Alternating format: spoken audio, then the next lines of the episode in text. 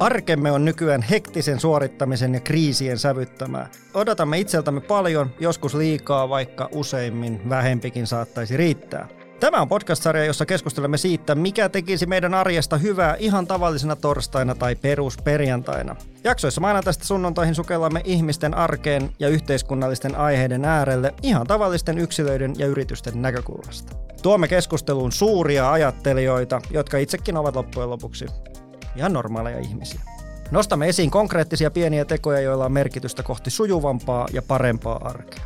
Mun nimi on Tomi ja tämän podcast-sarjan juontaja. Olen Kompas Groupin ihmistä ja kulttuurista vastaava johtaja ja tässä podcastissa minä lupaan viedä keskustelun korulauseista konkretiaan.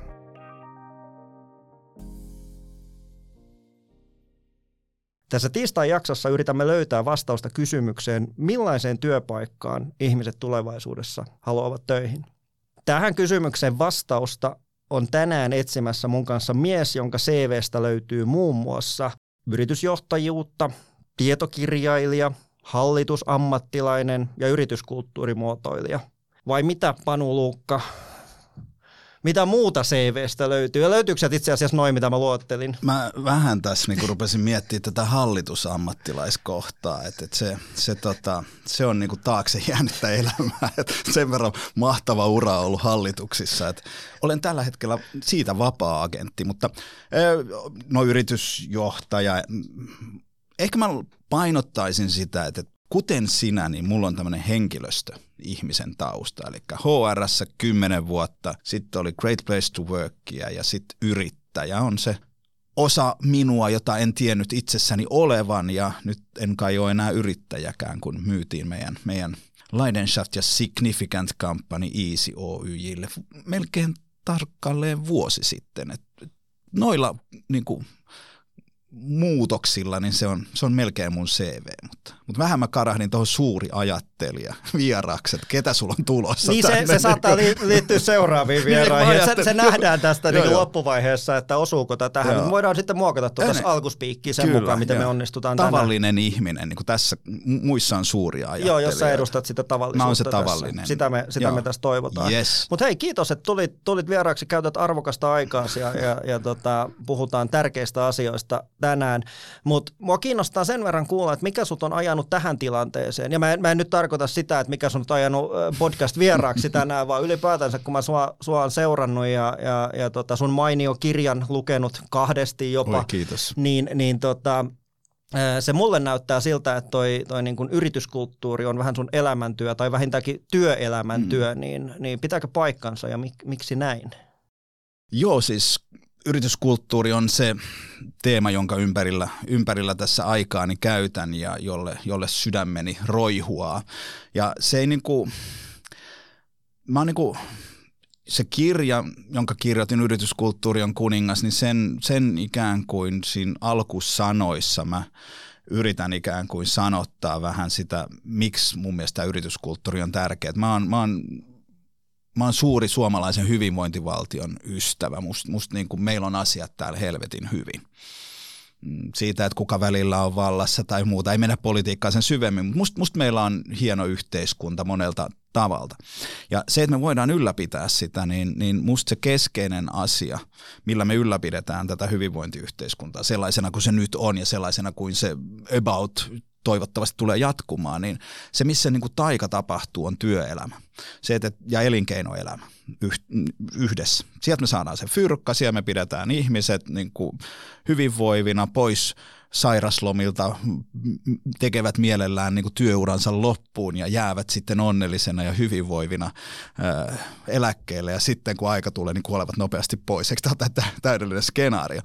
Mutta et se, että et, et, jotta me saadaan se ikään kuin se kone toimimaan ja pyörimään, niin siinä mun mielestä se ainoa järkevä työkalu tai se keskeinen työkalu on, on se yrityskulttuuri, jolla me saadaan ne organisaatiot menestymään ja jolla me saadaan ne ihmiset sitten lähtökohtaisesti voimaan hyvin ja tekemään pitkä ja tuottosan ja onnellisen ja ihanan työuran.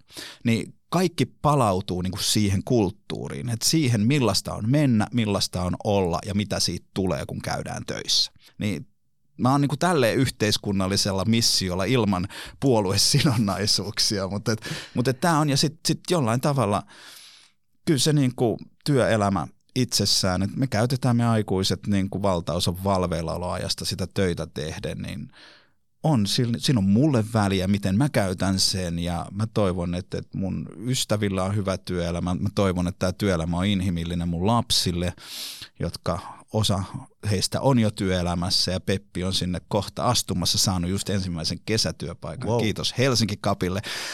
ja tota, tähän se päätyy. Siis se on niin missiomies. Missiomies ja sitten vielä, en mä tiedä, niin kuin, mä oon tykännyt siitä työstä, mitä mä voin tehdä sen yrityskulttuurin ympärillä. Toki mä oon itse sitä pystynyt määrittämään, mä oon siinä onnellisessa mm. asemassa. Mahtavaa. Tuossa viittasitkin niin tuohon tohon niin työ, työelämään yleensä, ja se mikä mua itteeni tässä vähän niin häiritynyt tässä viime, viime, viime vuodet siinä, että jos katsotaan niin työelämäkeskustelua mediassa tai, mm. tai julkisuudessa, mm. musta tuntuu, että siinä on niin kaksi vaihtoehtoa. Mm. joko niin kuin on semmoista vähän glitterillä kiiloteltua, että kaikki on suurta merkityksellisyyttä tai pitää olla, ja mm. sitten se toinen ääripää, että kaikki on ihan paskaa, Kyllä. mikään ei toimi, ja, ja, ja vastakkainasettelu on, on, on mahtav, niin kuin kaikki suurinta, mitä vaan voi olla. Mutta sitten loppuviimeksi kuitenkin se keskikaista, niin siitä mm. ei juuri puhuta, ja, ja, ja, ja eikö se ole kuitenkin se, missä se niin kuin hyvä arki, hyvät työpaikat niin kuin pääasiassa luodaan, niin, niin miten sä niin kuin näet, että voisiko, voisiko tavoiteltavinta olla sitten kuitenkin semmoinen niin keskimäärin hyvä vai, vai, vai niin kuin, mikä se on, mitä meidän pitäisi niin kuin työelämä, työelämässä niin kuin hakea? Siis mä, mä en, mä oon nyt Tomi vähän eri mieltä sun kanssa, että me ei lähetä näihin olympialaiseen niin hakea kokemusta tai, tai maailmanmestaruuskisoihin pelaamaan tasapelejä, vaan siis kyllä mun mielestä niin kuin se, että mun mielestä yksi suurin ongelma ikään kuin työnantajan näkökulmasta on se, että, että me hirveän helposti verrataan itseämme siihen keskiarvoon. Ja sitten me ajatellaan, että se keskiarvo riittää, että kun me ollaan keskiarvoisia. Mä oon täysin samaa mieltä sun kanssa siitä asiasta, että tämä on polarisoitunut tämä ja niin kuin väärällä tavalla polarisoitunut mm. tämä keskustelu työelämästä, että, että joko se on semmoinen, että, että tosiaan, että meillä on paskaduuneja, sitten meillä on jotain hirveän hienoja, hienoja työpaikkoja, joita ohjaa ylevä päämäärä, ja sitten siellä ihmiset pystyy toteuttaa itseohjautuvasti ja whatever, ja sitten meillä on tosiaan tämä, että, että työelämä tappaa, ja työelämä ei ole koskaan ollut niin hirveätä kuin nyt, ja pomot ei saa soittaa niin kuin il- et vittu oikeasti, jos niinku, meidän suurin ongelma nyt tällä hetkellä on se, että et, et, niinku, et, saako esihenkilöt soittaa työajana jälkeen niinku, työntekijöille, niin, niin ky, ky, ky, on tämä niinku ihan älytä. Ja edelleen, mä, kun mä en näe sitä ihan hirveästi edes tapahtuvan, että et, et se on taas joku tämmöinen keksitty ongelma. Ja totta kai siis mm. mun mielestä ei pidä, jos, tai, tai sit, sit pitää niin kuin olla yhteinen suostumus siihen, että, voi tavoitella. Mä en näe sitä niin kuin oikeasti ison ongelman. Nyt kun ei mitään muuta ongelmaa, kun nelipäiväinen työviikkokeskustelu meni tosi nopeasti ohi ja, ja ihan syystäkin, voidaan palata varmaan siihenkin jossain kohtaa. Nyt ihmisten on annettu jäädä koteloitumaan himaa, joo, tästä tulee, kukaan ei uskalla puuttuu siihen eikä sohasta sitä, totta kai kaikkien pitää saada tehdä koton niin paljon kuin ne haluaa ja kaikkea muuta. Niin nyt kun se keskustelu ei kanna, nyt kun tämä Great Resignation on otettu ikään kuin, että no sitä tapahtuu ja kaikilla on työvoimapula, niin okei, nyt pomot sitten soittelee kotiin ja tämä on helvetti joku ongelma. tämä, niin siis työelämäkeskustelu on tosi, tosi niin kuin hankala, mutta se, niin kuin mistä, millä kulmalla mä tuun, niin mähän on pauhannut pitkään sitä, että, että suomalainen johtaminen on lähtökohtaisesti niin kuin ala-arvoista ja mm. huono. Että, että ikään kuin, että kun siellä on se vipuvoima. Ja sitä keskustelua mä haluan, koska nyt edelleen meidän pitää koko aika, kaikista työpaikoista voi tulla koko aika parempi. Ja mikään ei estä, ettei yhde, kaikista työpaikoista voi tulla niitä parhaita. Ja nyt se vaan, että jos me tyydytään siihen, että työssä ei tarvitse olla kivaa, jengihän käy meillä vaan töissä. Että jos se on se ajatusmalli, että, että tehdään niille se minimi, joka riittää mm. mun mielestä keskinkertaiseen niin kuin tasoon aika hyvinkin, niin, niin musta se on niin kuin surullinen. Että, kyllä meidän pitää niin kuin lähteä tekemään työpaikoista hyviä, mutta se keskeinen asia, mikä hirveän helposti tässä niin kuin mun maailmasta, kun mä tuun täältä ja sanon, että rakennetaan hyviä työpaikkoja, voittavia kulttuureja, niin se suurin haaste siinä on, että sitä ajatellaan, että, että, että, että ikään kuin sillä kulttuurilla olisi itseisarvo. Että se, että meillä on hyvä kulttuuri tai kiva työpaikka, että se on niin kuin se, minkä takia organisaatiot on perustettu. Ei ole. Organisaatiot on perustettu, jotta ne tekee liiketoiminnallisesti hyvää tulosta, jotta ne saa fyrkkaa, jotta ne muuttaa jonkun. Ja se kulttuuri ja se hyvä työpaikka, ne on työkaluja sen saavuttamiseksi. Eli siinäkin taas, nyt me palataan mm. tähän sun keskitie niin tarinaan, että et, et, et meidän pitää ymmärtää se, että, et se ei ikään kuin se hyvä työpaikka tai se loistava yrityskulttuuri, niin se ei saa kaapata sitä niin kuin kaikkea fokusta siitä tekemisestä. Edelleen organisaatiolla pitää olla tavoitteet. Sillä pitää olla niin kuin jotain, mitä kohti se menee. Sillä pitää olla ne, niin kuin, sen pitää pystyä vaatimaan sen työntekijöiltä tiettyä panosta, tiettyä tulosta, mutta kun sen voi tehdä monella tavalla. Ja siinä ikään kuin nyt se, mä oon tällä hetkellä jäänyt vähäksi aikaa pois tuosta arkityöstä. Mä kirjoitan uutta kirjaa, minkä sä voit lukea uudelleen yes, kaksi kertaa yes, yes. tai kolme kertaa. toivottavasti. Saanko mä kysyä, mikä aihe? Saat. Se, se liittyy tähän nimenomaan, vähän tähän sun keskitiet tarinaan, koska mä niin kuin näen, että nyt tässä maailmassa niin kuin hallitsee tämä diskurssi, just tämä tämmöinen kaksijakautunut diskurssi, tämmöisestä high care organisaatiosta tai sitten tämmöinen high performance organisaatio. Eli että se on joko tai, että ne on ikään kuin ääripäät. Ja nyt mä yritän tässä kirjassa hakea sitä, että mistä me löydetään se, niin kuin, että tämä on niin tästä ei saa nelikenttää rakennettua, koska se, että, että meillä on tämmöinen kuin täysillä välitetään ja täysillä niin kuin vaaditaan, vaaditaan ikään kuin suoritustasoa, niin se ei vaan toimi vaan tämä on kuin jana, jossa ikään kuin se löydetään se keskeltä, että missä on riittävästi sitä välittämistä, missä riittävästi vaaditaan. Niin siinä on mun mielestä tulevaisuuskyvykkään organisaation se, se juttu. Niin tämä on just se problematiikka, jonka ympärillä mä tällä hetkellä... Niin kuin. Loistava. Itse asiassa tämä oli, tämä oli vähän varmasti se, mitä tuossa itsekin niin kuin hain. Ja, ja palaan hiukan tuohon johtamiseen. Mm teemana ja, ja, ja si, si, siitä, että jos mietitään, niin kuin, tai ainakin oman kokemuksen mukaan, että jos me vedetään tuossa niin kuin toisia ihmisiä johtavat tyypit organisaatiossa riviin, niin siinä on varmaan sellainen jonkinlainen normaali jakauma. Mm. siellä on niitä aivan niin kuin huip, huippuyksilöitä, jotka vie sen organisaation niin kuin seuraavalle tasolle ja sitten siellä on sitä, sitä niin kuin perushyvää mm. pomoa ihan, mm. ihan riittävästi, mutta sitten siellä on myöskin tyypillisesti varmasti niitä, joita ikinä saisi päästää on. esihenkilöasemaan. Asemaan. Niin tota, miten sä näet niin kuin tässä ne painot, koska tyypillisesti kun me tehdään organisaatioissa, isoissa organisaatioissa, tehdään talent review mm. tai miksi niitä sitten kutsutaankin, niin me keskitytään aina niihin niin kuin huippuihin. Niitä lähdetään Geneveen mm. oppimaan lisää ja sitten me jätetään ne niin kuin heikot mm. johtajat sinne mm. organisaatioon. Niin onko siinä perää? On, onko se näin ja onko se, onko se niin kuin ongelma, että meillä niin kuin se heikko johtajuus vetää mukanaan sitä niin kuin parempaa kohti sitä heikkoa vasenta alakulmaa? Niin siis mä niin kuin tietyllä tavalla tuossa varmaan niin kuin, jotta organisaatio niin kuin menestyy, sen, eikö vähän urheilussakin, että sun kannattaa niin kuin pikemminkin panostaa niin sun vahvuuksiin. Että et jos sä oot hyvä hyökkäyksessä, niin ei yritetä tästä puolustajaa. Että et tehdään mm. sut vielä parempi hyökkääjä ja riittävän hyvä puolustaja. Niin nyt tässä ikään kuin maailmassa, jossa me haetaan niitä niin kuin talentteja, niitä tulevia, tulevia tähtiä ja panostetaan heihin, niin kyllä musta se on niin kuin ihan oikea. Mutta sitten sit taas se, että hirveän monessa organisaatiossa me menee tosi paljon niin kuin energiaa siihen, että kun meillä on ne, se pena ja – Annikki, jotka ei nyt vaan niin kuin toimi, jolloin, jolloin sit me niin kuin niiden ympärillä vietetään tosi paljon aikaa. Mutta sitten taas se, että jos me havaitaan niin kuin huonoa johtamista, huonoa esihenkilötyötä, niin siihen meidän pitää puuttua sitten nopeasti. Ja se usein se keskeinen diskurssi tai keskustelu, joka siinä johtamisen, kun meillä on ongelmia johtamisesta esihenkilön työssä, niin se keskeinen keskusteluhan meillä on siinä, että, että A, mistä syystä sä haluat toimia esihenkilönä tai johtajana, että onko se syy oikea. Eli kun johtaja, kaikissa organisaatioissa johtaja on olemassa tiimiinsä varten ja se on lähtökohtaisesti pitää olla palveluammatissa. Ei siis, tämä tarkoittaa, Frank Zappa on aikoinaan sanonut, että there's big difference between kneeling down and bending over. Se, että sä oot palveluammatissa johtajana ei tarkoita sitä, että sä niinku kurlaat ja niinku silotat sun työntekijöiden kaiken arjen ja työn, vaan se tarkoittaa sitä, että sun pitää mahdollistaa se, että se tiimi ja ne sun henkilöt pääsee että ne saa ikään kuin parhaan versio itsestään käyttöön ja ne haluaa antaa sen sille organisaatiolle. Mutta se, että, että kun me käydään se keskustelu näiden huonojen esimiesten kanssa, niin heidän syy olla esihenkilönä on väärä lähtökohtaisesti. Se on usein se syy siellä.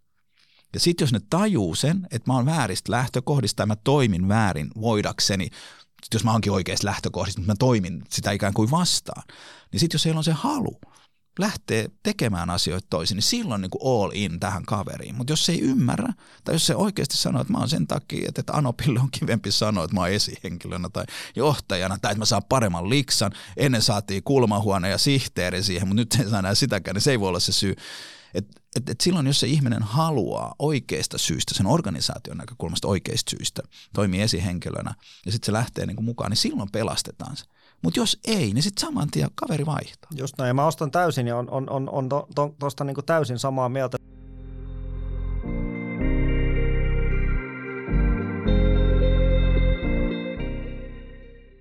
sä tunnet organisaatioita kovin kovin paljon sun, sun, sun työsi takia, mm. niin miten sä niinku, me tiedetään toi teoria ja me mm. tiedetään, että se näin menee, mm. mutta, mutta toimitaanko me näin? Puututaanko me, käydäänkö me noita keskusteluita ja, ja, ja, ja miksi ei? Koska jos kaikki niin. tietää, että tuossa se ydin on niin. ja silti meillä on huonoa johtamista. Niin. Ja, ja, siis vastaus on siihen val, val, liian vähän. On organisaatioita, joissa toimitaan ikään kuin siinä, että kun ikään kuin on monista semmoinen, että tämä on oikeasti hauska, kun on nähnyt tosiaan aika paljon organisaatioita. Yksi keskeinen syy, miksi esihenkilötyö ei, ei onnistu siellä on, että siellä ei ole niin roolitettu sitä. Ei ole kirjoitettu esihenkilön roolikuvausta, että mitä tarkoittaa, että sä oot esihenkilönä Compass Groupilla. Teillä mm. varmasti mm. on, tai jos ei ole, niin me soittaa kohta, kohta meidän, meidän Emmi teille ja tarjoaa, että me voidaan tulla Jeesasiin, mutta, mutta se täytyy kirjoittaa. Tiedätkö, kun respa-henkilöt löytyy roolikuvaus, mutta sitten sut nimetään esihenkilöksi, ja sitten sanotaan vaan, että no hyväksyt tunnit ja lomat. Ja, ja, ja niin Sen oman toimensa ohella oman toimit joo, vähän joo, esihenkilö. Joo, ja sitten vedät tämän HRn 10 sivuisen joo. kehityskeskustelu niin kuin sapluuna kaksi kertaa vuodessa ja järjestät tiimipäivät, sulla on 20 euroa per lärdä niin kuin siihen. Tämä on ikään kuin se esihenkilön roolikuvaus. Versus se, että siinä sanotaan ja kuvataan, että minkälainen ihmisen minkälainen ihminen Compass Groupilla pääsee esimieheksi, mitä siltä edellytetään, mistä sitä mitataan jolloin jokainen ikään kuin voisi käydä sen keskustelun siitä, että onko mä valmis tähän. No se, mitä me ollaan nähty, niin tosi monessa organisaatiossa me ollaan päästy nyt tekemään näitä ikään kuin esihenkilön roolituksia. Ja siinä yhteydessä ikään kuin ne esihenkilöpaikat laitetaan vähän niin kuin uudelleen jakoon, että nyt tässä on tämä, niin haluat mm. sä tähän rooliin tulla? Ja sitten jos haluat, niin miksi? Ja oletko valmis toimia? Niin ikään kuin tässä on, niin kuin, se on hyvä pelipaikka ikään kuin lähteä käymään sitä, purkamaan sitä. Mutta kyllähän meillä edelleen niin kuin valtaosa suomalaisista organisaatioista on sellainen tapa, että kun sä pääset esihenkilöksi, niin se on ikään kuin... Se on siinä. Se on siinä. Että et, et, ei, ei sua tulla niin kuin pysäyttää, että hei, Tomi, nyt, nyt, nyt katsotaan vähän, kun tämä sun hommas ei toimi. Ja sitten se ikään kuin koetaan semmoisena arvon alennuksena ja kasvojen menettämisenä, että, että Panu oli ennen esihenkilö, nyt se on vaan asiantuntija. Vaikka se voisi tarkoittaa mm. sitä, että, että kun mä, mäkin olen päässyt käymään näitä keskusteluja, kun mäkin olen tehnyt oikeat töitä sen kymmenen vuotta siellä HR. Mä oon päässyt monen henkilön kanssa keskustelemaan siitä, että, että mitäs jos et olisikaan enää esihenkilö. Aluksi on se vastarinta, että ei, kun mä oon saavuttanut, mä oon tässä, kyllä mä pystyn, mä haluan, mä osaan. Ja sitten kun käydään vähän aikaa sitä keskustelua, niin sitten huomataankin, että ne rasittaa – ihan helvetisti ne esihenkilötehtävät. Ja mehän tiedetään, jos ne tuntuu epämukavilta, jos ne tuntuu vaikeat, niin mehän gravitoidutaan pois niistä ja kohti niitä asioita, jos me ollaan hemmetin hyviä. Jolloin se esihenkilötyö jää viimeiseksi. Se on jotain, mitä me vältellään, mitä me ei haluta tehdä. Ja sitten kun me sanotaan, että mutta ajattele sun elämää, jos me otettaisiin nämä pois sulta. Niin sitten on silleen, hmm, itse asiassa. Ja mulle on käynyt, joo, mä, mä oon itse niinku ollut tiimiesihenkilönä ja muuta – mutta kyllä mä jossain kohtaa mä totesin, että mä oon hemmetin paljon parempi asiantuntijana kuin esihenkilönä, jolloin se, että, että, tein kaikkeni, että mä pääsin ikään kuin, kun lähdin Satama Interactive henkilöstöjohtajan roolista, niin menin, menin Great Place to Work Instituuttiin ja mä halusin nimenomaan olla konsultti siellä. Että nyt mä saan vaan tehdä sitä konsultin duunia, asiantuntijan duunia. Vitsi, että niin kun mun elämänlaatu parani siitä, että mun ei tarvinnut huolehtia muista. Mä mm. oon ihan tämmöinen niin empaattinen kaveri, mutta sitten ehkä välillä vähän liiankin empaattinen. Se ei tee musta välttämättä aina hyvää johtaa. Se, ainakin, se oli raskasta. Joo. Ja tuohon johtamiseen tietenkin taas palaan vähän tähän niin kuin yleiseen – työelämäkeskusteluun, niin, niin, niin siinäkin vähän niin kuin mehän odotetaan, tai me ladataan aika kovat Joo. vaatimukset johtamisesta, pitäisi, pitäisi näitä kaikkia, tota, pitää osata johtaa työkykyä ja pitää osata johtaa suoritusta ja osaamista ja kaikki, mutta eikö loppuviimeksi kaikki ole kuitenkin kyse siitä pelkästään johtamisesta ja vuorovaikutuksesta ja siitä, että onko tässäkin vähän tämä keskus, keskustelu niin kuin saa, saa turhia kierroksia, miten sä sen näet? Siis konsulttibisneshän pyörii sen ympärillä, että asioista tehdään vaikeita. tuodaan uusia ismejä, mm. tuodaan uusia tapoja, tuodaan sitä ja tätä. Ja sitten johtamisestakin, kun kirjoitetaan kirjoja, niin ne on hirveän vaikeita ja monimutkaisia. Niin kuin, että nyt jos tosiaan kun ladataan ja tehdään, me tehdään näitä esihenkilön roolikuvauksia, niin kyllä mua aina ihmetyt, että kuka näihin voi, niin kuin, kuka näihin uskaltaa hypätä.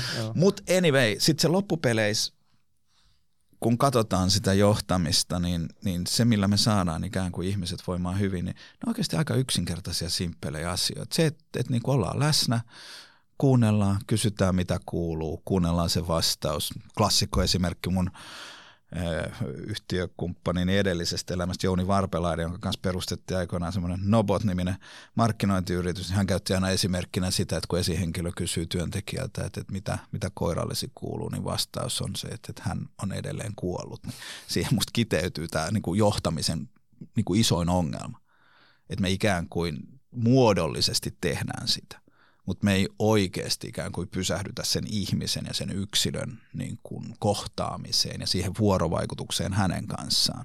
Ja sitten tässä me mennään taas niin kuin hirveän monessa organisaatiossa täysin niin kuin vino ja skutsi ja metsään on se, että me ajatellaan, että, että meillä on kokkeja, meillä on tarjoilijoita, meillä on siivoajia, meillä on IT-ihmisiä. Me bundlataan ne, että ikään kuin ne olisi kaikki samasta puusta. Että kaikki nämä arvostaa niitä samoja asioita, jolloin me kohdella, tai nämä on niin kuin nuoria, niin niille pitää tehdä näitä. Tämä on nyt eläköityvä, niin sille ei, sitä pitää kohdella näin. Mutta kun me ollaan kaikki yksilöitä ja se isoin niin kuin vipuvoima meissä ihmisissä on se, että, että meidät kohdataan yksilöinä ja meitä niin kuin ollaan siinä sun kanssa, ollaan sua, ei kohdella sua jonain niin kuin tyyppinä tai jonkun ryhmän edustajana, vaan kohdataan sut Tomina. Että mikä sulle on tärkeää, mitä sä arvostat, mitä sulle kuuluu just nyt ja mi, miten mä voin sua auttaa. Jes, ja tästä oli niin kuin, muutama vuosi käytiin myöskin, myöskin keskustelua milleniaalisuudesta ja milleniaalien johtamista. Itsekin kuulun itse asiassa niin kuin, tähän, tähän mainittuun ryhmään, tosin siellä aika ala, alapäässä, mutta kuitenkin voin, voin, voin niin kuin tunnustautua milleniaaliksi sen määritelmän mukaan. Sitten puhuttiin paljon, että me, me milleniaalit ja, vaaditaan nyt jotain ja, erilaista ja. johtamista. Me, me, me, me haastetaan niin kuin nyky, nykyjohtamismallit. Ja, ja sitten kun mä luin niitä, että miten me milleniaalit vastattiin, Se, niin. että mitä me työelämältä odotettiin, niin mun on tosi vaikea kuvitella, että kukaan ihminen ei haluaisi niin. itseään johdettavan, kuten milleniaalit, eikö niin? Että se taaskin me luodaan niinku semmoisia jotain keinotekoisia Kyllä. rajoja tai malleja, malleja ja ladataan sitä kautta ehkä sille myös sille johtamiselle ihan kohtuuttomia odotuksia. Että nyt pitäisi vielä ymmärtää, että toi on syntynyt vuonna 85 ja toi on syntynyt 79, mutta täytyy johtaa niitä eri tavalla, joo. mikä on täysin bullshit. Se on täysin, joo, mä oon täysin samaa mieltä tuossa ja, ja, ja niin kuin olen sitä mulla on tutkimusdataa siitä ja voidaan palata siihen kohtaan, mutta musta keskeisin niin kuin haaste on siinä, että, että meidän pitäisi ymmärtää, että, että tämä maailma on muuttunut. Ja kaikki ihmiset enemmän tai vähemmän ovat muuttuneet sen maailman mukana. Tämä maailma on muovannut, tämä nykyinen maailma on muovannut meistä tämän maailman ja tämän hetken asukkeja. Että se, että mä oon syntynyt 71, huh, huh, huh, sen kun sanoo niin siellä, Onko siellä joku enää, löytyykö sille määritelmä? No, joo, joo, no, dinosaurukset tai mitä, mitä ne on. Se on nippanappa, mä taidan joku X olla, mutta siis, ja tämä niinku selittää varmaan mun mielipiteet tässä nyt tiettyjen kuulijoiden korvissa. Niin tota, mutta mut, mut se edelleen, että et, et, et, kyllä mä varmaan niin kuin silloin, kun mä oon mennyt työelämään äh, 90-luvun jossain kohtaa – ehkä, niin tota, varmaan siinä hetkessä mä oon odottanut työelämän eri asioita, koska maailma on ollut erilainen. Mutta just niin kuin sä sanoit, että kun mä luen nyt sitä, että mikä laitetaan niin kuin milleniaalien suuhun tai niiden, miten ne haluaa itseään johdettavan, niin helvetti, mä haluan ihan samalla, samanlaista johtamista. Mä haluan ihan samanlaisen työelämä. Ja se, mitä me tutkitaan niin kuin Signin kautta, niin se meidän niin kuin, kokemus on se sama. Et tällä hetkellä sanotaan, että nuoret haluavat, arvostavat näitä asioita. Ne haluaa arvot, ne katsoo ja ne haluaa merkitystä ja muutoin. Me tehdään Signi-tutkimusta, jos me selvitetään, että mitkä asiat on merkityksellisiä ihmisille työelämässä, hyvinvoitumisen ja motivoitumisen kannalta.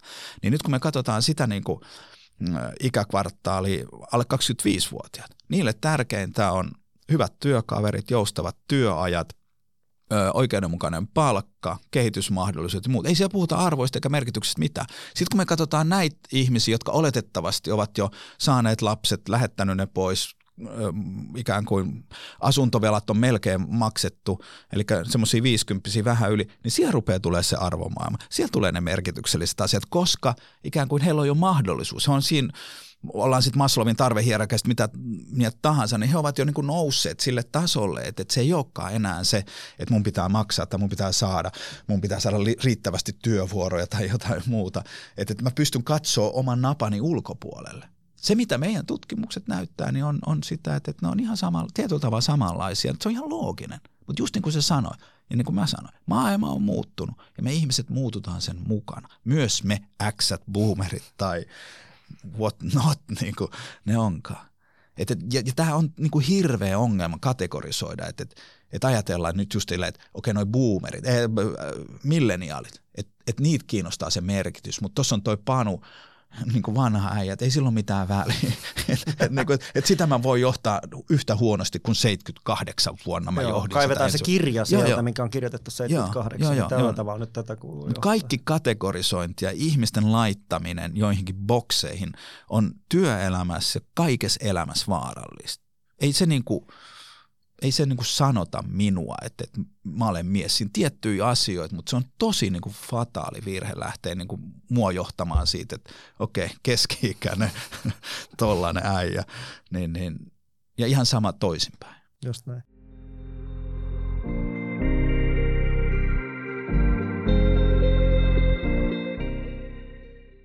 Palaan pikkasen tuohon johtamiseen vielä, vielä siitä näkökulmasta, että kun kun, kun puhuttiin, puhuttiin siitä, että, tai, tai mainitsit siitä, että, että, että, että on kuitenkin se niin kuin eh, ihminen on siellä se keskiössä, niin eikö me nyt tehdä tässä niin kuin HR-johtajina ja yritysjohtajina kamala virhe, kun me koko ajan luodaan kaikki hienoja prosesseja esihenkilöille, millä työkykyä tai suoritusta tai mitä tahansa johdetaan, niin, niin viekö se niin kuin sen fokuksen pois sieltä oikeasta asiasta tietyllä tavalla? Tiettyjä prosesseja tarvitaan, koska, koska sitten taas se – esihenkilömateriaalikin on vaihtelevaa, niin ikään kuin se mun mielestä prosessien tehtävänä on turvata se minimitaso, riittävä minimitaso.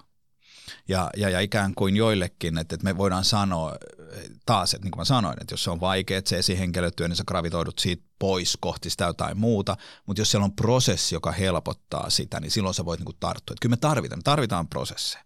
Mutta sitten taas hirveän monessa tilanteessa me ollaan semmoisessa hetkessä, että, että ikään kuin se, me ajatellaan, että kun meillä on se prosessi, meillä on kehityskeskusteluprosessi, jossa mä keskustelen tunnin pakotetusti kaksi kertaa vuodessa tämän työntekijän kanssa, niin ikään kuin mä ulkoistan kaiken keskustelun siihen prosessiin. Ja mä kerään niitä niin kuin palautteita, hyviä ja huonoja ja muita. Ja mä annan ne sitten kehityskeskustelussa. Ja, ja sä tiedät, mikä se arvo sillä palautteella, että, että tammikuussa ei mennyt hyvin, helmikuussa meni, kesäkuussa käydään tämmöinen kehityskeskustelu. Helmikuussa meni vähän paremmin, mutta maaliskuussa meni ihan perseelle. Se on tosi hyvä käydä niin kuin kesäkuussa se keskustelu versus, että silloin kun se on, että, että, että meillä on tosi paljon, meillä on henkilöstökyselyitä, jotka tehdään, sitten puretaan, Öö, niin kuin me voidaan sinne niin kuin ulkoistaa niitä ongelmia. No kyllähän ne sitten kertoo. Ja luvataan työnantajana kehittää kaikkea mahdollista Kaik- ja unohdetaan ne sitten. Joo, joo, joo. joo. Siis niin kuin, että, että, että prosesseja tarvitaan, mutta sitten meidän pitäisi ikään kuin pitää huoli, että sitten se, kun prosessihan usein myös tehdään semmoiseksi niin kuin kaikille, että se on aina kompromissi, että se on kaikille sopiva. Ja sitten kun ne yksilöt, joku tarvii enemmän keskustelua, mä käytän tätä kehityskeskustelua, joku tarvii enemmän keskustelua, että se tarvii kerran kuukaudessa, joku tarvii kerran viikossa lyhyen keskustelun, jollekin riittää se ikään kuin kehityskeskustelu, ikään kuin intervalli sit siinä, mutta, et, mutta et kyllä meidän koko aika pitää mennä ihmistä kohti. Tiedän, että se on tosi paljon vaadittu tässä. Kaikilla on kiire ja on kaikkea muuta. Ja nyt kun on vielä himassa, niin kun siellä koteloitumassa, niin, niin, niin miten mä menen ihmistä kohti. Ja se onkin se kiinnostava hetki, mutta edelleen esihenkilötyö on tosi tärkeä siinä organisaation ja sen työntekijöiden hyvinvoinnissa, mutta sen esihenkilötyön täytyy mennä ihmistä kohti ja sen organisaation tavoitteet kohti. Mä haluan nyt painottaa sitä koko aika, että se ei ole tärkeintä, että sen niin työntekijän tyyny on hyvin, vaan se, että, se ikään kuin se voi hyvin ja se tietää, mihin se on menossa. Ja hän saa jatkuvasti palautetta siitä, että toimiiko hän oikein suhteessa siihen, mitä häneltä odotetaan ja mitä hänen pitää tehdä. Me käydään töissä tekemässä töitä. Ja nyt tämä niin kuin omassa puheessakin välillä aina tuntuu, että se on ehkä unohtunut, että töissä käydään niin kuin tekemässä töitä. Ei viihtymässä, ei kukoistamassa, vaan tekemässä duunia, jolla on joku tarkoitus sen työnantajan näkökulmasta. Yes. Ja nyt kun puhutaan näistä tota, me ollaan koko ajan päästy vähän siihen, että, että me ollaan yksilöitä ja meidän täytyy mm. katsoa yksilöitä eikä yleistetä, mutta sitten mä, mä nyt kuitenkin vähän palaan yleistyksen tielle siinä mielessä, että nythän säkin viittasit tähän, että tutkitaan paljon, mikä on mm. merkityksellistä ihmisille tai, tai miksi, miksi töissä ylipäätänsä mm. käydään ja, ja taas kerran niin kuin erinäköisissä kyselyissä ja tutkimuksissa nousee tällä hetkellä pintaan varmasti tämä niin kuin joustavuus tai odotetaan mm. työelämältä mm. joustavuutta, paikkasidonnaisuutta, tai oikeastaan mahdollisimman vähän paikkasidonnaisuutta mm. ehkä. Halutaan säädyllinen palkka, eikö niin, ja, mm. ja, ja, ja tota, näin poispäin. No nyt sitten kuitenkin, jos me mietitään niin Suomea yhteiskuntana ja, ja tämän, tämän niin kuin meidän arjen pitää käynnissä toimialat, jotka ovat hyvin paikkasidonnaisia, mm. eikö niin? Mm ei mahdollista kovin paljon työaikajoustoja. Mm. Työ tehdään siellä, missä se on ja missä, missä asiakkaat on. Puhutaan puhtauspalveluista tai ylipäätänsä tällaisesta kyllä, tota, kyllä. Pe- pe- perinteistä. Ehkä no. duunariammatti no, voi olla, olla no. yksi. Ja tyypillisesti myöskin se niin kuin, kompensaatiotaso ei yllä sinne mm. niin kuin, tuloluokkien yläpäähän, niin, niin sanon nyt suoraan, että onko näillä työpaikoilla niin mitään mahdollisuuksia olla hyviä työpaikkoja. Et jos ei ne täytä yhtään näitä odotuksia, mitä ylipäätänsä on, niin millä hemmetillä me tehdään niistä sitten mm. kuitenkin sellaisia mm. ihmisiä arvostavia hyviä työpaikkoja, minne halutaan tulla? Johon me käsiteltiin se kohtaamalla ne ihmiset. Kiitos. Tämä on, jo, siis tärkeintähän tässä on niin kuin nyt se, että nythän, nythän tämmöisen niin kuin, tällä hetkellä työelämäkeskustelu niin kuin omasta näkökulmasta niin kuin hallitsee nämä tämmöiset tietyllä tavalla etuoikeutettujen työpaikkojen keskusta. Että voidaanko tehdä nelipäiväistä viikkoa? No siivooja ei voi tehdä nelipäiväistä viikkoa, jos sillä on vastuulla toimiston siivous tai kotisiivous tai, tai ravintolatyöntekijä ei nyt voi päättää tai siellä ei voida, tuottavuus ei nouse siitä, että tehdään neljä päivää töitä. Ja se, että, että, että okei, kuinka paljon mä saan tehdä etätöitä, saanko mä tehdä sitä, niin kuin, voinko mä lähteä Espanjaan, niin tämähän on tämmöistä niin kuin keskiluokan niin kuin problema, problematisointia ja käsittääkseni kuitenkin niin kuin tuot esiin, niin varmaan noin puolet, no ei ehkä, onko se, ollaanko 1,5 miljoonaa mä jostain Joo. luin tai jotain miljoonaa. Ei, ei voi, siis tekee mitä töitä? Siis te, tekee tä, tällaista niin paikkasidonnaista työtä hyvin eikö paljon. Kaksi, puoli miljoonaa on mun mielestä työvoimamäärä, eikö vaan? Joo, niin joo. puolitoista miljoonaa voisi ottaa. Joo, mulla on sellainen niin. muistikuva, ei, mutta ei, ei tehdä ja, tästä joo, nyt. Joo, niin mutta mut kuitenkin siis iso osa, tosi iso osa, tosi joo. iso osa ihmisistä ei... Ne, ne, ei ole ne, käytännössä mahdollisuutta. Se ei ole mahdollista, ne on täysin irrallaan tästä. Niin musta se on niin kuin, niin nyt kun just puhuttiin tästä, että pomo soittaa töistä kotiin, niin nyt se on sitten niin tämmöinen, no nyt tämähän voi olla kaikille ongelma, niin nyt meillä on tämmöinen solidaarinen.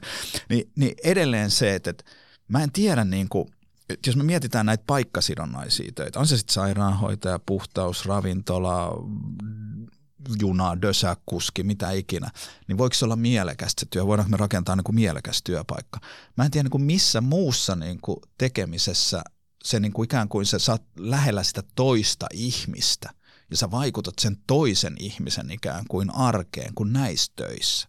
Ja mun mielestä se on niin kuin se, se keskeinen ikään kuin syy, mikä niistä tekee mun mielestä, niin on kaikki edellytykset, siitä voi tehdä tosi voimaannuttavia työpaikkoja. Se, että, että, että, että miten tärkeä lounas on meille työssäkävijöille.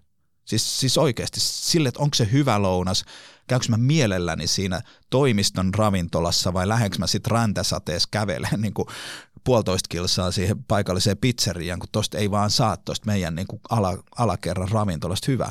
Se, että, että mä sinne hyvältä tuolla, miten mut kohdataan, millä mielellä mä tuun sinne, millä mielellä mä lähden sieltä, niin voiko merkityksellisempää duunia olla kuin se, että, että meillä käy 200 asiakasta ja kun ne tulee tänne, ne lähtee täältä niin kuin naama loistaen se, että, että, että meidän niin kuin, kaikki tietää siivoja ongelman on siinä, että silloin kun hän tekee työnsä hyvin, niin kukaan ei huomaa sitä, mutta heti kun sä teet sen huonosti, niin kaikki tietää ja huomaa sen. Kuinka paljon niin kuin, ja kuinka merkityksellistä työ ikään kuin sitten taas hoiva-alalla on, että teet sä mitä vaan, niin, niin, niin kun sieltähän se syttyy. Mutta sitten taas, jos me palataan Markus Buckinghamin kirjan Love Plus Work, hän sanoi, että kolme asiaa vaikuttaa siihen, että, että miten miten hyvin sä voit töissä, miten sä voit, niin voit sä rakentaa siihen intohimoisen suhteen. Yksi on se työ, mitä sä teet, toinen on se työkaverit, joiden kanssa sä teet sitä töitä, ja kolmas on se ikään kuin merkit, merkittävyys. Niin kuitenkin siihen työn rakastamiseen se kaikkein tärkein on se yllätys, yllätys, se itse työ, mitä mä teen. Ja jos me pystytään ikään kuin rakentaa semmoinen ympäristö, koska edelleen monet näistä töistä, joista me puhutaan, niin ne on kuitenkin tietyllä tavalla kutsumustöitä. Ravintolatyö on hyvin vahvasti kutsumustyötä. On se sitten siellä keittiön puolella tai jossain muussa. Hoivatyö on kutsumustyötä. Mä uskon, että, että hyvin vahvasti, että siivoojatkin ovat kutsumustyössään, koska sen kädenjälki ja se vaikutus, mikä siellä on, niin jos me rakennetaan se työympäristö semmoiseksi, että me voidaan tehdä sitä työtä mahdollisimman hyvin. Mulla on mahdollisuus onnistua. Että mulla on mahdollisuus, mulla on työkalut, raaka-aineet, ympäristö, jossa mä voin rakentaa siinä meidän lounasravintolassa semmoisen niin mahdollisuuden, että ihmiset lähtee sieltä hymyillen pois – mutta jos mulla on semmoinen, että mä haluaisin, että lähtisi hymyilen pois, mutta mä saan paskoja raaka-aineet, mulla on huonot välineet ja tämä tila on semmoinen, että ei tässä ole mitään mahdollisuutta ja sitten nämä työkavereet ei kiinnosta se, niin että sä voisi siinä rakentaa sitä hyvinvointia.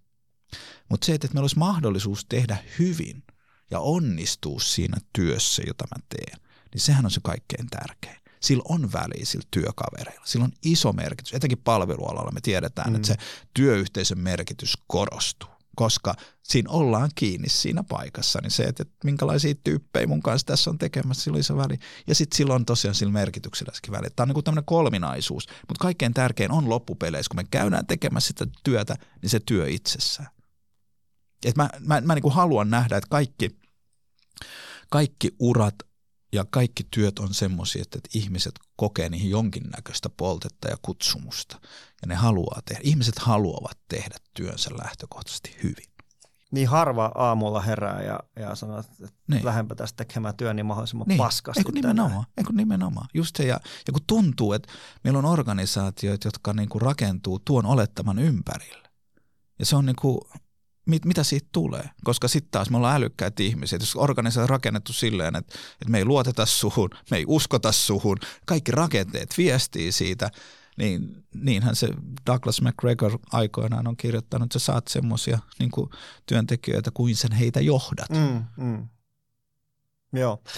Tuossa, tossa niinku, e, ensinnäkin tähän antaa niinku tietyllä tavalla ja uskon täysin samaa, ja itse asiassa kun me ollaan myöskin tutkittu, tutkittu näitä niin kuin sisäisesti, niin ihan vastaava tuloshan mm. sieltä tulee. Työkaverit, se työyhteisö, niin kuin arjen toimivuus joo, tietyllä joo. tavalla niin kuin ihan keskiössä siinä, jotta pystyy tekemään niin kuin työnsä ylipäätänsä hyvin, eikö niin? Et, et, tota noin, mutta on, on, onko tässä nyt myöskin niin kuin vähän se ongelma, että mennäänkö me niin kuin itse – taas kerran niin kuin HR-johtajina tai yritysjohtajina, niin, niin annetaanko me itsellemme niin kuin vähän niin kuin liian helposti, että me todetaan just, että no ei, ei että meidän duuni on tämmöistä ja ei, ei ne pysty kuitenkaan vaikuttaa työhön, niin, niin mitä tässä nyt kannattaa hirveästi työtä kehittää. Et eikö me ymmärretä tota, niin kuin isossa mittakaavassa, että, että kyllä meillä on niin kuin mahdollisuudet mistä tahansa työpaikasta tehdä hyvä. Ihminen ja ihminen, ihmisen aivothan on rakennettu silleen, että ne pyrkii minimoimaan energian käyttöön. niin tota, mä epäilen, että se on se, se, on se yksi keskeinen. Laiskuus siis. Niin, ryhtymisrajoitteisuus, kuten eräs, eräs tuttuni kutsui itseään. Siis se on oikeasti, sehän vaatii vähän enemmän. Hyvä johtaminen vaatii vähän enemmän, hyvän kulttuurin rakentaminen vaatii tekoja, työympäristön kehittäminen, ihmisiltä kysyminen, miten haluaisit tehdä työsi, miten voisit tehdä työsi paremmin, vaatii vähän enemmän, koska ne saattaa sitten sanoa, että hei, me voitaisiin tehdä paremmin, jos tehtäisiin vähän enemmän jotain, niin sitten taas se vaatii lisää töitä. On hirveän helppo mennä sillä vanhalla tavalla, on hirveän helppo ottaa se ajatus, että, että, että tämähän on – näinhän täällä on toimittu. Eihän noilta ole ennenkään kysytty. Eihän niitä kiinnosta. Nehän käy täällä vaan töissä. Pakkot verkkaa, että saa fyrkkaa, joku suomalainen artisti laula. Niin kyllähän se vaan, se on hirveän helposti. Ja sitten taas, se energiansäästö, muutos vaatii energiaa. Muutos vaatii, eikä välttämättä niin kuin vähän pelottaa lähteä siihen suuntaan, että mitäs jos, jos me kysytään, että mitäs jos ne haluaa jotain, mitäs jos se vaatii investointeja, mitäs jos mä en osaa, mitäs jos mä en tiedä. Helpompi olla kysymättä. Kyllä, altistaa itsensä pahalle Kyllä. dialogille. Joo, Herranen kun... aika voi joutua johonkin vaikeisiin joo, tilanteisiin. Joo.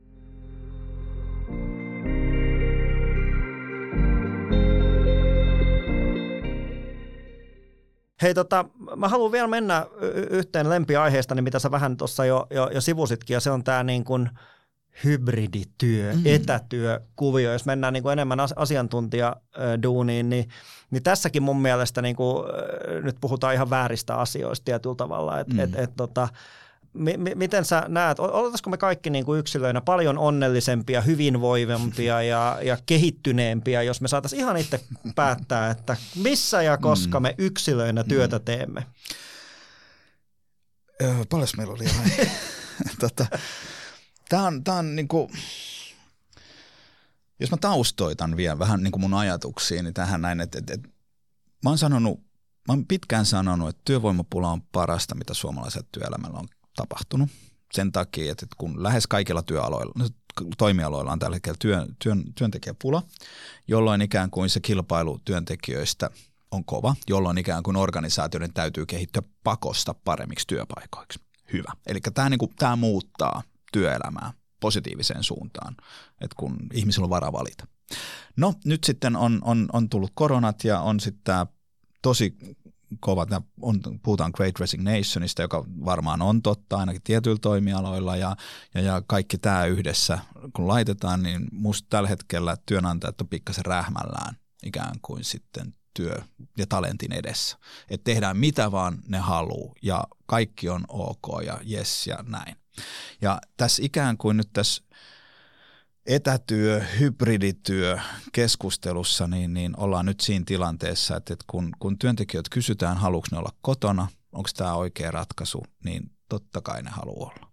Ne on ko- korona-aikana tottuneet siihen ja onhan se niin kuin lähtökohtaisesti hirveän paljon helpompaa, kun ei tarvitse silittää housuja tai hypätä bussiin tai ajaa autolla tuolla ruuhkassa ja parkkipaikkaa pitää kolatakia, kun lapset voi hakea sitten vähän aikaisemmin päiväkodista. Ja musta tuntuu, että joku on tapahtunut silleen, että nyt kaikki harrastuksetkin voi alkaa aikaisemmin. Että et harrastukset voi alkaa 15.45 tai 16.00, siis ikään kuin lasten harrastukset. Mä en nyt syytä lapsia, enkä lapsiperheet. Mulla on itsellä kolme lasta ja yksi, yksi, yksi bonuslapsi, jonka harrastuksia hyvin aktiivisesti niin kuin kuskataan ja muutoin, eli, eli tiedän sen arjen, että mä en ole vieraantunut siitä. Mutta mut, mut se, että et, et jotenkin me ollaan nyt siinä tilanteessa, että et, et me ei niin kuin haluta katsoa eikä miettiä meidän vastuuta työnantajina eikä toisaalta työntekijöinäkään niin kuin pidemmälle. Mm. Ja mä kirjoitin tosiaan blogin, jossa, jossa puhun tästä koteihin koteloitumisesta. Ja musta, musta se on, me ollaan edellään niin kuin todella niin kuin vaarallista aikaa siinä, että kun me jäädään ja jämähdetään himaan. Nyt on, on, on puhe työ niin kuin pahoinvoinnista. On puhuttu tosi paljon siitä, että kuinka niin kuin vaativaa ja kuinka huonosti nuoret tai nuoret naiset tai työvoima tai nuoret miehet ja mitä ikinä onkaan, niin miten, miten me voidaan.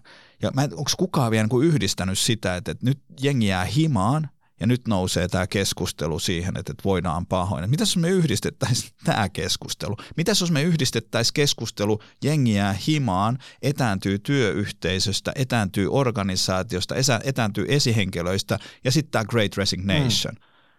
Että mitä jos me yhdistetään nämä keskustelut, niin mikä, voisiko tässä olla niin kuin se yhdistävä tekijä siinä, että ihmiset jää sinne kotiin, ne suorittaa täskei täskilistalta, osallistuu kameralla ehkä kamera päällä, ehkä kamera ei, tiimipala, Teams-palavereihin, jotka järjestetään ikään kuin kaikista pitää järjestää Teams-palaveri. Ei soiteta, ei voida mennä koputtaa oveen tai ihmisen selkään siellä ikään kuin toimistolle, että hei, otetaanko powwow, mietitäänkö vähän.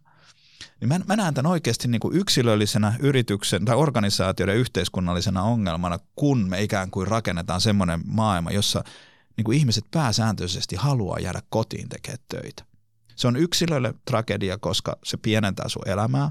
Oikeasti ne sosiaaliset, mm. on ihmisiä, jotka eivät, mä kirjoitin tämän blogin, mä sain niin paljon kaikkia semmoisia niin disclaimereita siihen mun, mun kirjoitukseen, mun pitää aina sanoa, että on olemassa myös ihmisiä, jotka eivät ole sosiaalisesti aktiivisia ja viihtyvät niin kuin siinä, että jäävät kotiin, ovat introvertteja, voivat niin kuin teknisin apuvälinein pystyvät paremmin kommunikoimaan. On näitä, mutta valtaosa kuitenkin ihmisistä tutkitusti on sosiaalisia eläimiä. Me tarvitaan ihmisiä, me tarvitaan toisia ympärillemme.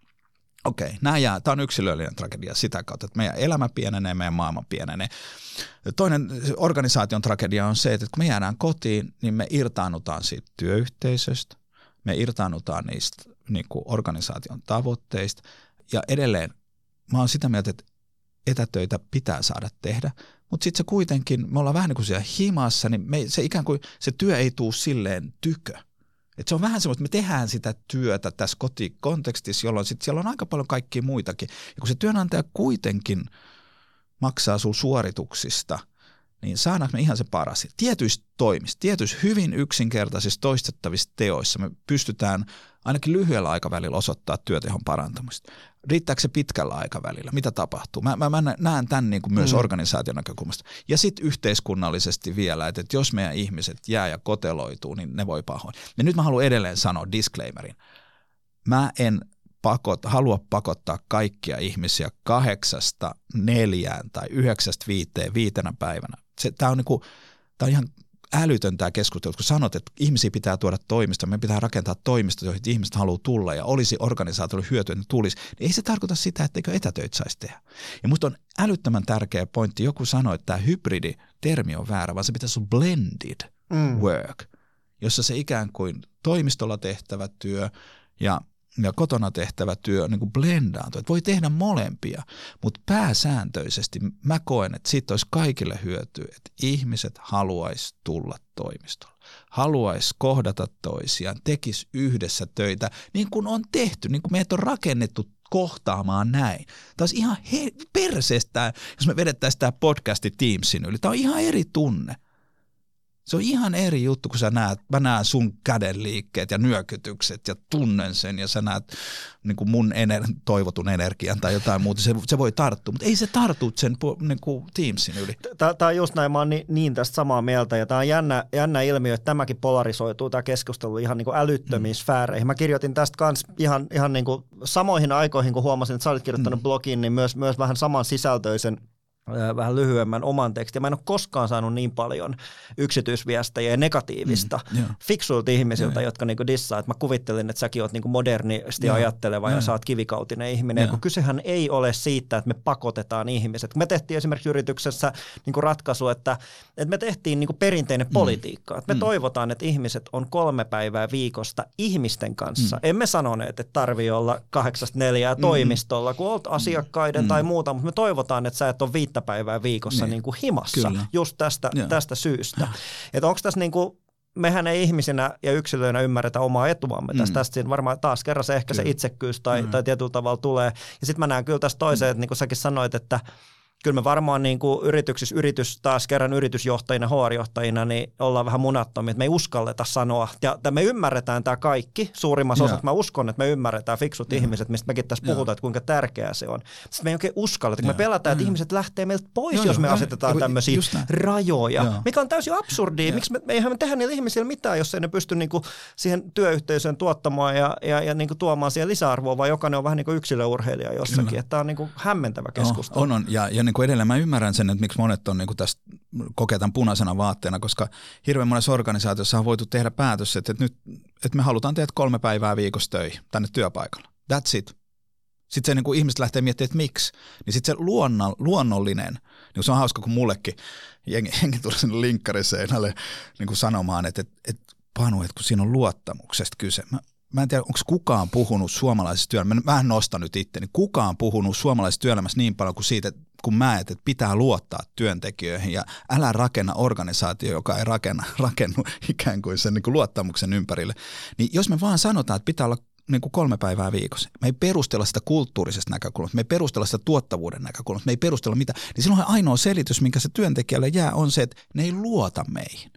Ja siitä tulee se ongelma, että jos se käsitellään ikään kuin luottamuskysymyksenä, mutta kun siinä niin kuin on organisaatioita, jotka ei luota työntekijöihin, ne pakottaa sen mm. takia työntekijät toimistolle. Se on niin kuin tyhmää ja se on typerin, mitä voi olla.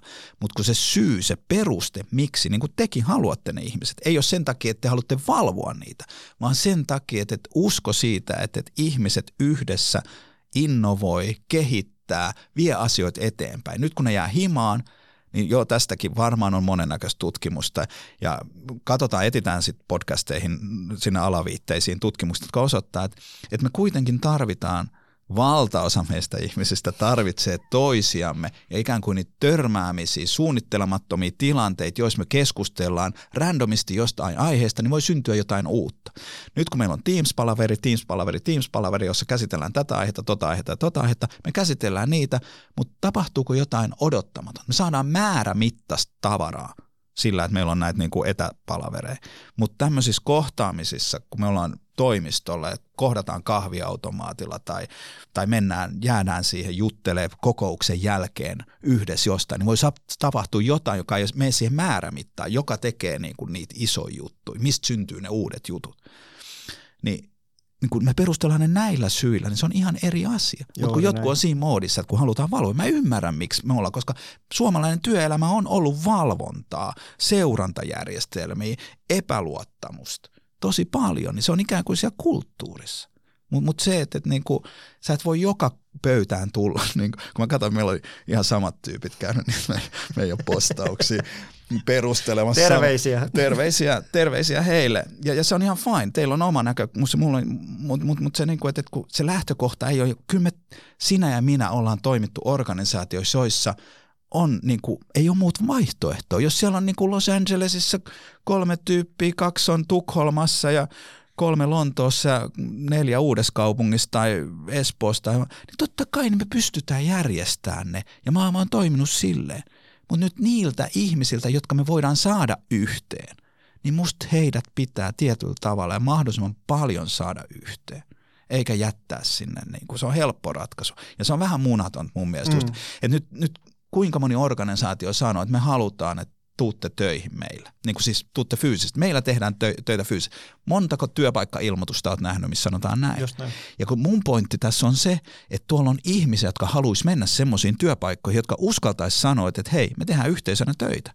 Niin nyt taas tässä näin, kun me panataan siihen kulttuuriin, että se kulttuurin voima tulee siitä, että me ikään kuin, me ollaan päätetty, mikä meidän organisaatiolle on tärkeää, me seisotaan sen takana. Niin ne organisaatiot, mä oon monelle sanonut, että olkaa ensimmäisiä, jotka sanoo, että me tehdään niin kuin sata pinnaa täällä. Niin sinnehän ei tarvi mennä ihmistä, jotka ei halua tehdä hybridtöitä tai ei, ei, ei halua tulla paikalle, jotka haluaa tehdä himasta käsi, niin ne ei tuu sinne. Mutta ne, jotka haluaa tulla toimistoon, ne tulee sinne, ne on innoissa. Ja mä uskon, että tiedätkö, kolmen vuoden kuluttua kaikki organisaatiot rupeaa vetämään jengiä pakolla toimistoon. Ja eikö niin, mehän tarvitaan organisaatioihin ne ihmiset, jotka on sen kulttuurin mukaisia, eikä kaikkia syleilevää politiikkaa. Näin, näin. Panu, tämä tiivisti mun mielestä tämä loppustatement tähän oikeastaan koko meidän keskustelun. Tätä oltaisiin voitu toki jatkaa pidempäänkin ja voidaan sitten joskus jatkaa, tota, noin, jos joku sitä haluaa, niin toissa merkeissä. Se on, se on muiden, muiden käsissä. Mutta mä kiitän tosi paljon, mielenkiintoinen keskustelu. Kiitos ajastasi. Kiitos ja oli mukava myös tavata. Usein muuten mun piti alkuun sanoa, että mukava tavata. Podcasteissa ja tällaisissa tota, ylipäätänsä tapaamissa aina kohteellisesti sanotaan, että on mukava tavata, mm. vaikka olisi tavattu monta kertaa. Mm. me ei olla itse asiassa tavattu olla, ennen, joo, niin, niin jälkikäteen oli mukava joo. myös tavata. Oli oikein mukava. Kiitos, että sain tulla. Kiitos.